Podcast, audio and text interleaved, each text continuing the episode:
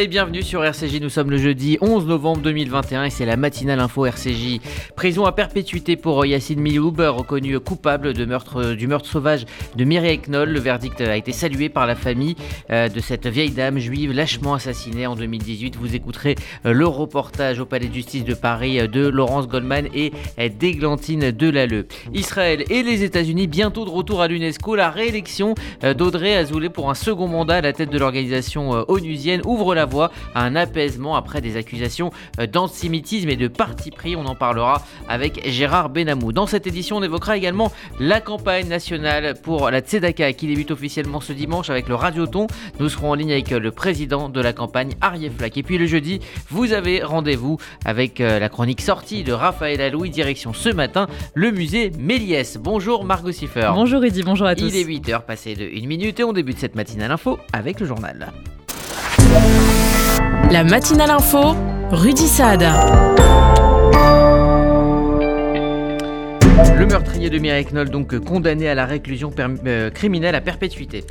Plus de trois ans après le meurtre de Mireille Knoll, la justice a tranché. Yacine Mioub a été condamné à la réclusion criminelle à perpétuité pour un crime à caractère antisémite. Sa peine est assortie d'une période de sûreté de 22 ans, soit plus que les 18 ans requis par l'avocat général. Quant au co-accusé Alex Carabincus, il a été condamné à une peine de 15 ans de réclusion pour vol aggravé chez la victime. Le caractère antisémite a également été retenu pardon, contre lui.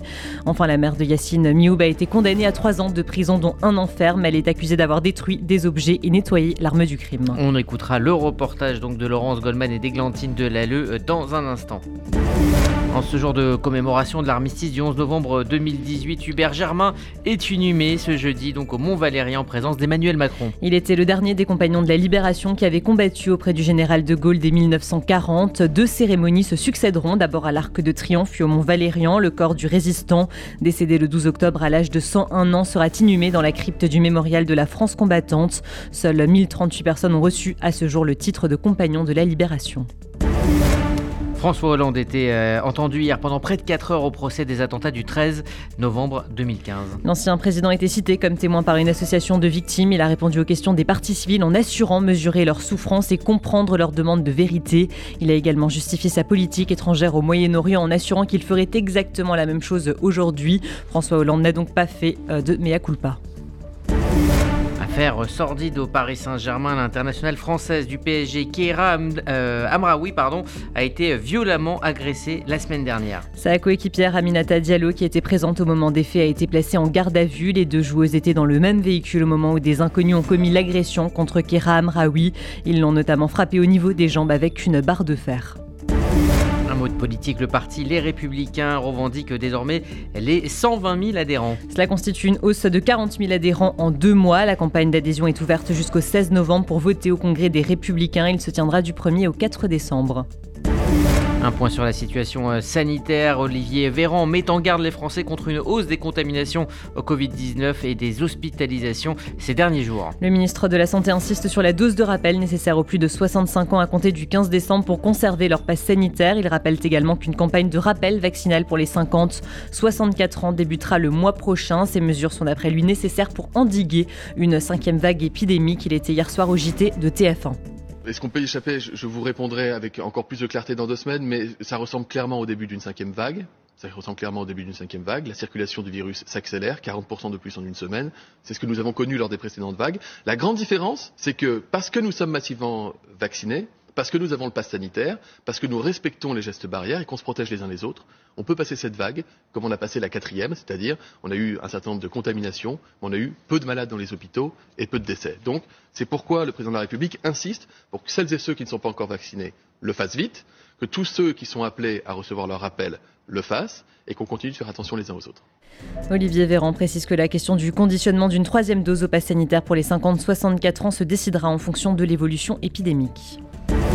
Covid-19 toujours, mais en Israël, qui approuve la vaccination euh, contre euh, la maladie euh, pour les enfants de 5 à 11 ans. Les premières livraisons du vaccin Pfizer, qui comporte un dosage spécifique, devraient arriver en Israël la semaine prochaine. Cette décision a été prise après que 73 experts médicaux sur 75 se soient prononcés en faveur de cette mesure. Elle suit donc celle des États-Unis qui autorise déjà le vaccin pour les 5-11 ans.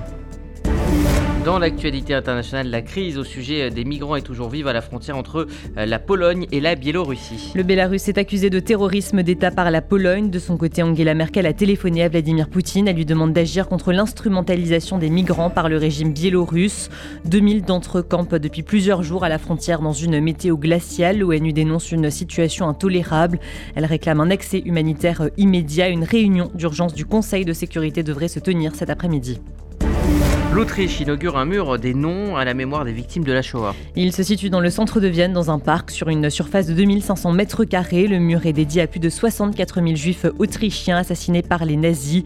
L'inauguration a eu lieu hier, 83 ans jour pour jour après la nuit de cristal, soit le pogrom mené en 1938 par les nazis contre les juifs en Allemagne et dans l'Autriche annexée.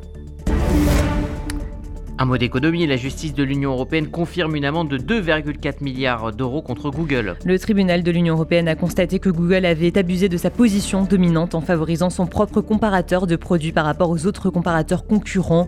Le géant américain a toutefois la possibilité de contester cette décision devant la juridiction supérieure, soit devant la Cour de justice de l'Union européenne diplomatie, Emmanuel Macron et Kamala Harris jugent crucial la coopération franco-américaine et ils ont insisté sur le début du nouvel ère. Le chef de l'État a reçu hier la vice-présidente américaine qui est arrivée à Paris mardi pour une visite de 5 jours. Elle assistera aux cérémonies du 11 novembre mais aussi au Forum de Paris pour la paix et une conférence sur la Libye. Sa visite doit permettre de réconcilier les deux pays deux mois après la crise des sous-marins australiens.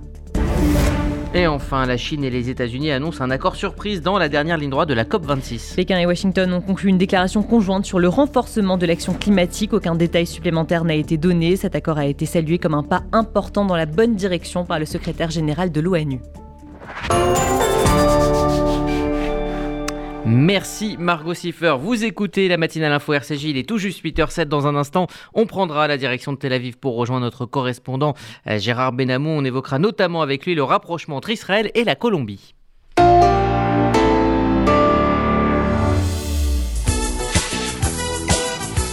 Dimanche 14 novembre, vous avez rendez-vous avec le Radioton de l'appel national pour la Tzedaka de 8h à 21h sur le 94.8 fréquence juive et sur tzedaka.fju.org. En direct, vivez la mobilisation pour cette grande campagne du Fonds social juif unifié avec de nombreux artistes, des témoignages et reportages. Et à 18h, réservez vite pour l'avant-première exceptionnelle du nouveau film de Pascal Elbé, On est fait pour s'entendre, à l'espace Rachi. Info sur tzedaka.fju.org.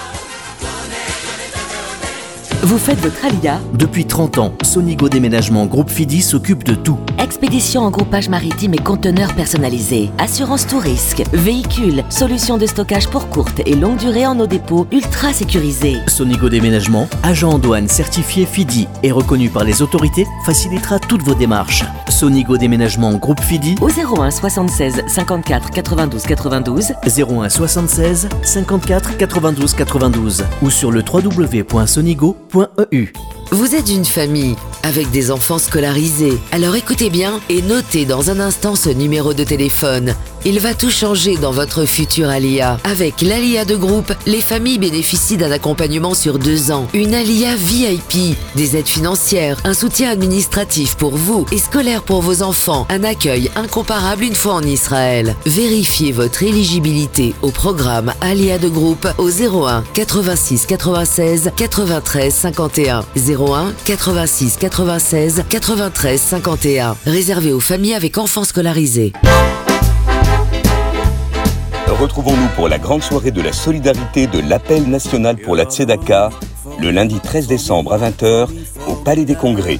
Invité d'honneur, Danny Briand pour son album de duo autour de Charles Aznavour et de nombreux autres artistes, anciens parrains, chanteurs, humoristes. Réservez très vite sur tzedaka.fju.org ou au 0892 050 040 et rendez-vous le 13 décembre au Palais des Congrès. On en parlait hier sans surprise, la française Audrey Azoulay a été réélue à la présidence de l'UNESCO, l'Organisation des Nations Unies pour l'éducation, la science et la culture. Bonjour Gérard Benamou. Bonjour Rudy, bonjour à tous. Vous êtes notre correspondant permanent en Israël. Alors, l'un des prochains chantiers pour elle pourrait être de faire revenir les États-Unis et Israël dans l'organisation onusienne. Oui, et bien sûr, et apparemment, euh, ce projet n'est pas en mauvaise posture.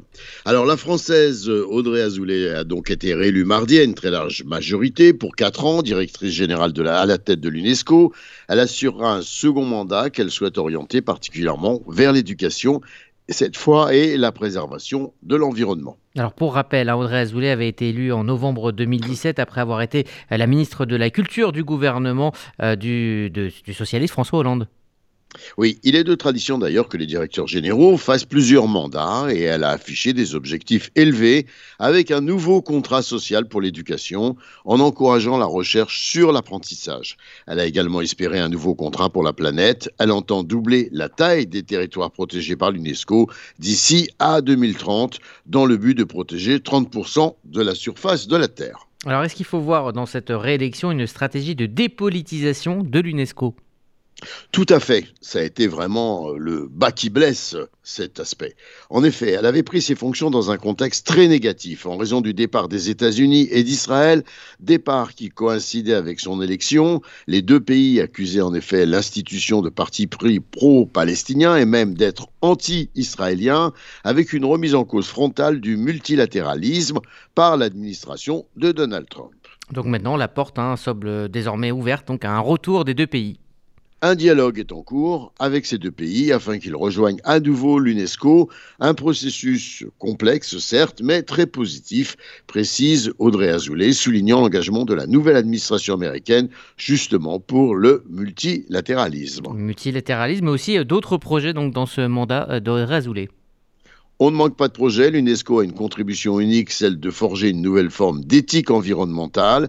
Il s'agira, précise sa nouvelle directrice, qui est la même évidemment, de combiner la protection de la nature et l'emploi durable ou de bâtir une nouvelle diplomatie de l'eau.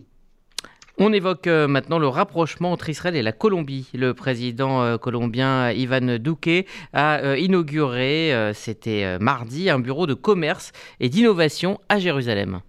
Une initiative qui aspire à renforcer les liens étroits tissés entre Israël et cet allié parmi les plus proches en Amérique du Sud. La ministre des Sciences et des Technologies, Orit Farkash Cohen, a commenté La Colombie est une véritable amie d'Israël. Des initiatives significatives en termes de coopération stratégique sont annoncées dans les secteurs des sciences et des technologies.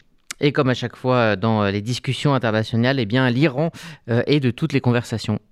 Et pour ça, le Premier ministre, évidemment, s'en est mêlé. Le Premier ministre Nathalie Bennett, Naftali Bennett a rencontré euh, Ivan Duque à Jérusalem et les deux hommes se sont entretenus, entre autres, de la menace iranienne. On évoque maintenant la situation euh, dramatique en Éthiopie, dans la région du Tigré, euh, dramatique depuis le début du conflit qui oppose depuis un an le gouvernement éthiopien et les forces de défense tigréennes. Face à la situation, eh Israël a annoncé l'immigration de 5000 juifs éthiopiens. La ministre de l'Immigration et de l'Intégration, Pnina Tamano Chata, et la ministre qui est elle-même d'origine éthiopienne, et la ministre de l'Intérieur, Ayelet Chaked, se sont entendus pour accélérer l'immigration qui était au point mort. On estime qu'entre 7 000 et 12 000 membres de la communauté éthiopienne attendent toujours de venir en Israël. Beaucoup vivraient dans la région du Tigré, au cœur du conflit. Et puis on termine avec une, innovation, une révolution dans le nettoyage du pays en Israël. Donc le ramassage des déchets abandonnés euh, pourra être euh, localisé via une application mobile. En effet, pour donner vraiment envie de nettoyer le pays. Une mission qui entraîne une récompense en monnaie virtuelle, ainsi emballage alimentaire, carcasse de bouteilles en plastique ou en verre, carton. La récolte génère une récompense d'une dizaine de Clean Coins, une nouvelle monnaie virtuelle lancée par une start-up israélienne éponyme. Cette monnaie gagnée sera dépensée concrètement auprès d'enseignes commerciales partenaires. Et puis plus de 16 000 utilisateurs, dont 1200 actifs, se mobilisent chaque semaine, Gal Lahat, 21 ans, très jeune donc, cofondateur et directeur technique de la plateforme, qui a été pensée sur le principe d'une chasse au trésor avec différents niveaux d'action et surtout des récompenses de points diversifiés. Gérard Benamou en direct de Tel Aviv pour RCJ. Merci Gérard. Vous écoutez la matinale info RCJ. Il est 8h14. Dans un instant, vous écouterez les premières réactions après le verdict hier soir de la Cour d'assises de Paris. Elle jugeait euh, le meurtrier de Mireille Knoll. Regardez votre fenêtre. Vous ne voyez rien? Là, Vous avez vu tous ces euros qui passent à travers? Ne laissez plus s'envoler votre argent. Avec la maison de la fenêtre, changez pour des fenêtres qui vous isolent efficacement du froid et du bruit. En ce moment, la maison de la fenêtre vous offre 20% de réduction sur votre devis. La maison de la fenêtre. Un geste pour la planète, un vrai plus pour votre confort. Appelez vite au 01 42 11 03 03. 01 42 11 03 03. Certifié Calibat et RGE. Il y a des salles de bain qui font vraiment rêver. Bain et déco. Il y a des cuisines où l'on se prendrait volontiers pour un chef étoilé. Bain et déco. Et si c'était le moment de changer Nos architectes et artisans qualifiés Bain et déco conçoivent et réalisent votre projet de A à Z. Des produits avant-gardistes, des marques prestigieuses et un vrai savoir-faire. Pour une seule ambition, l'exception. Bain et déco, deux showrooms de plus de 500 mètres carrés à Paris 11e et Boulogne-Billancourt. Et venez découvrir notre nouveau showroom, 212 boulevard Saint-Germain, Paris 7e. Bain et déco.fr À l'occasion de son entrée au Panthéon, le Centre d'art et de culture rend hommage à la diva humaniste Joséphine Baker. Rejoignez-nous pour un concert de ses plus grands succès, interprété par la chanteuse Laura Main, avec le témoignage exceptionnel du fils de Joséphine Baker et de l'essayiste Laurent Kupferman, lundi 15 novembre à 20h à l'espace Rachi, Paris 5e. Réservation au 01 42 17 10 36, 01 42 17 10 36 ou sur le site culture-juive.fr. Oh là là, je rêve de passer Hanouka en Israël. Bah, euh, n'attends plus Les frontières sont ouvertes. Et en plus, Elal propose des tarifs incroyables à partir de 262 euros de TTC l'aller-retour. 262 euros l'aller-retour avec Elal C'est magique. Israël, ça fait trop longtemps Appelez vite votre agent de voyage habituel ou rendez-vous sur elal.com. La famille de Mireille Knoll salue une décision juste après le verdict dans le procès du meurtre de la vieille dame juive. Le caractère antisémite a été reconnu par la justice. Reportage Laurence Goldman et Glantine Delalleux. Il aura fallu près de 10 heures au jury de la Cour d'assises de Paris pour rendre son verdict hier soir aux alentours de 20 heures. Le principal accusé Yassine Mioub a été reconnu coupable du meurtre de Mireille Knoll. La circonstance aggravante d'antisémitisme a été retenue pour l'ensemble des faits reprochés aux trois accusés. Mioub a été condamné à la réclusion criminelle à perpétuité, assortie d'une période de sûreté de 22 ans. Son co-accusé Alex Karabakis n'a pas été reconnu coupable du meurtre de la vieille dame juive. Il a en revanche été condamné à une peine de 15 ans de réclusion pour vol aggravé. Quant à Zulika Kelaf, la mère de Mioub, ancienne voisine de Mireille Knoll, la Cour l'a reconnue coupable de destruction de preuves. Elle écope d'une peine de trois ans d'emprisonnement, dont deux ans avec sursis. En l'absence d'antécédents judiciaires, elle effectuera sa peine à domicile sous surveillance électronique. À l'annonce du verdict, les parties civiles très émues se sont enlacées et ont remercié leurs avocats. À la sortie de l'audience, les deux fils de la victime, Alain et Daniel Knoll, ainsi que son petit-fils Alexandre, se sont dit soulagés et ont salué une décision juste. On vient de subir quelque chose d'insupportable pendant près de 15 jours. Et on est heureux aujourd'hui de voir que la justice en France, ce n'est pas rien. On est un pays merveilleux et on doit remercier vraiment la France d'être aussi juste à un moment aussi difficile pour nous. Ma mère, quelque part, est un petit peu vengée, un petit peu. Et, enfin, enfin, on va peut-être nous sentir un peu plus libres. Mais on vient de passer des moments extrêmement difficiles. J'attendais ce verdict euh, depuis longtemps. Il est à la hauteur de mes espérances et je vais peut-être pouvoir enfin faire mon deuil. Il faut que de tels monstres ne puissent pas sortir de prison avant longtemps afin de ne pas recommencer. Moi, je me satisfais réellement de ce jugement qui me rassure.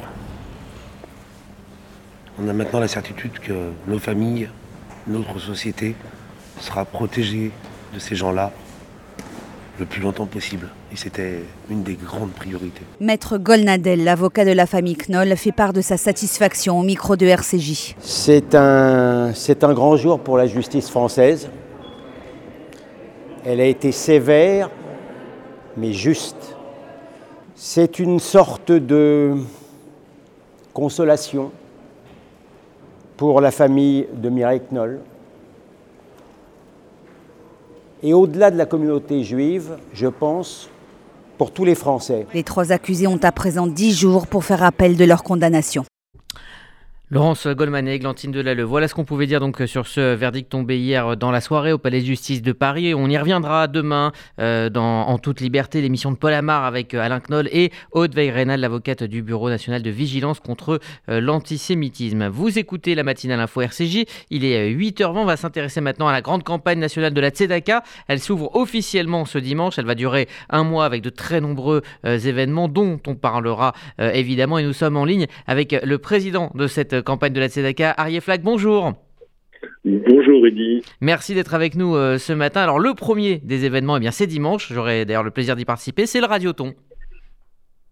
Oui, tout à fait. Euh, c'est un peu un rendez-vous. Euh, c'est un peu un, rendez-vous de, des, habitués de la Tzedaka. Hein. On, se, on, ouvre, on ouvre avec le Radioton qui permet en fait de, de lancer cette campagne. Et j'espère que tous vos auditeurs seront au rendez-vous pour le Radioton 2021. Et de découvrir donc toutes les associations qui sont euh, aidées euh, grâce à la Tzedaka. Alors il faut rappeler quand même à quel point euh, cette campagne qui va s'ouvrir est importante, au combien elle aide celles et ceux qui sont dans le besoin dans cette période charnière.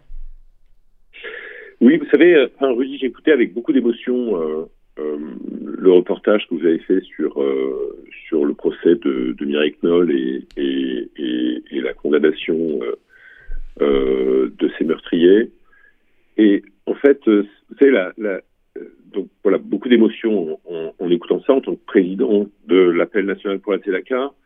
En fait, euh, des Mireille Knoll, euh, la Tzedaka, euh, on aide, il y en a beaucoup en fait, des femmes âgées qui vivent seules, qui parfois sont malades, parfois sous de handicap, et, euh, et qu'il faut aider. Et, euh, et en fait, euh, tous les jours, dans le quotidien de, euh, de presque 20 000 familles, euh, on a 20 000, euh, plus de 20 000 familles qui sont aidées par la Tzedaka. chez voilà des, des, des, femmes. Alors cette année, on va on va mettre en avant un certain nombre de causes. si on a le temps, je pourrais pourrais vous en parler parce qu'il y a quelques belles, belles causes qu'on va souhaiter défendre en 2021. Il nous reste une grande minute et demie, donc allez-y. Ben, en fait, on, on, on, va, on a décidé cette année de, de, mettre en avant deux sujets qui, qui moi, qui me tiennent particulièrement à cœur. Euh, le premier, c'est euh, la lutte contre les violences faites aux femmes. Mhm. Euh, et donc, qui souvent en fait se font dans le cadre, dans le cadre, dans le cadre familial. Hein, il faut, faut pas l'oublier. Et, euh, et donc, on, on, on, le fait en partenariat avec deux associations, une association issue de la communauté juive qui est Leftov, et, euh, et une association euh, qui s'appelle Une femme, un toit, qui avait été d'ailleurs visitée par, euh, par le Premier ministre il y, a, Philippe il y a quelques années, qui fait un travail fantastique. Et donc, cette année, on va vraiment consacrer une grande part des ressources, euh, une part importante des ressources de, de l'appel national pour la Tzedaka, pour venir en soutien de ces femmes seuls euh, qui euh, doivent trouver un refuge parce que leur foyer, qui est censé être un lieu de, de, de concorde et, et, de tranquillité, euh, eh bien, elles ne peuvent plus y vivre. Ça, c'est le premier grand projet. Le deuxième grand projet qu'on peut mettre en avant cette année, c'est un projet avec la BPIEH. Vous connaissez, Rudy, Madame Cassard, qui, qui avait fondé cette, association. Eh bien, peut ouvrir un centre d'accueil pour jeunes adultes handicapés. Euh, et, et, et, cette année, on va s'engager avec la TELACA et les donateurs de la TELACA aux côtés de la BPIEH.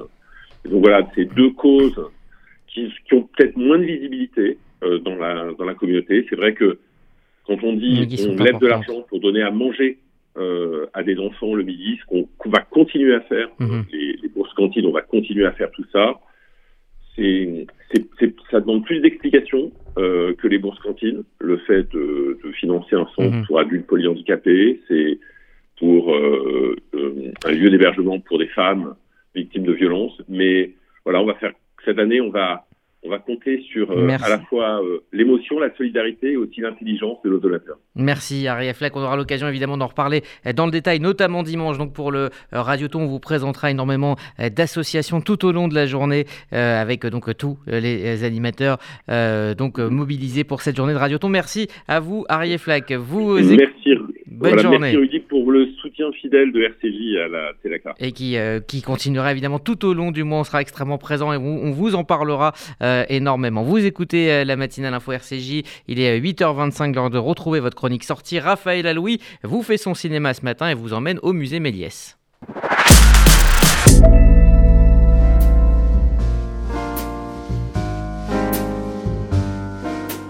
Dans la famille cinéma, je demande le père.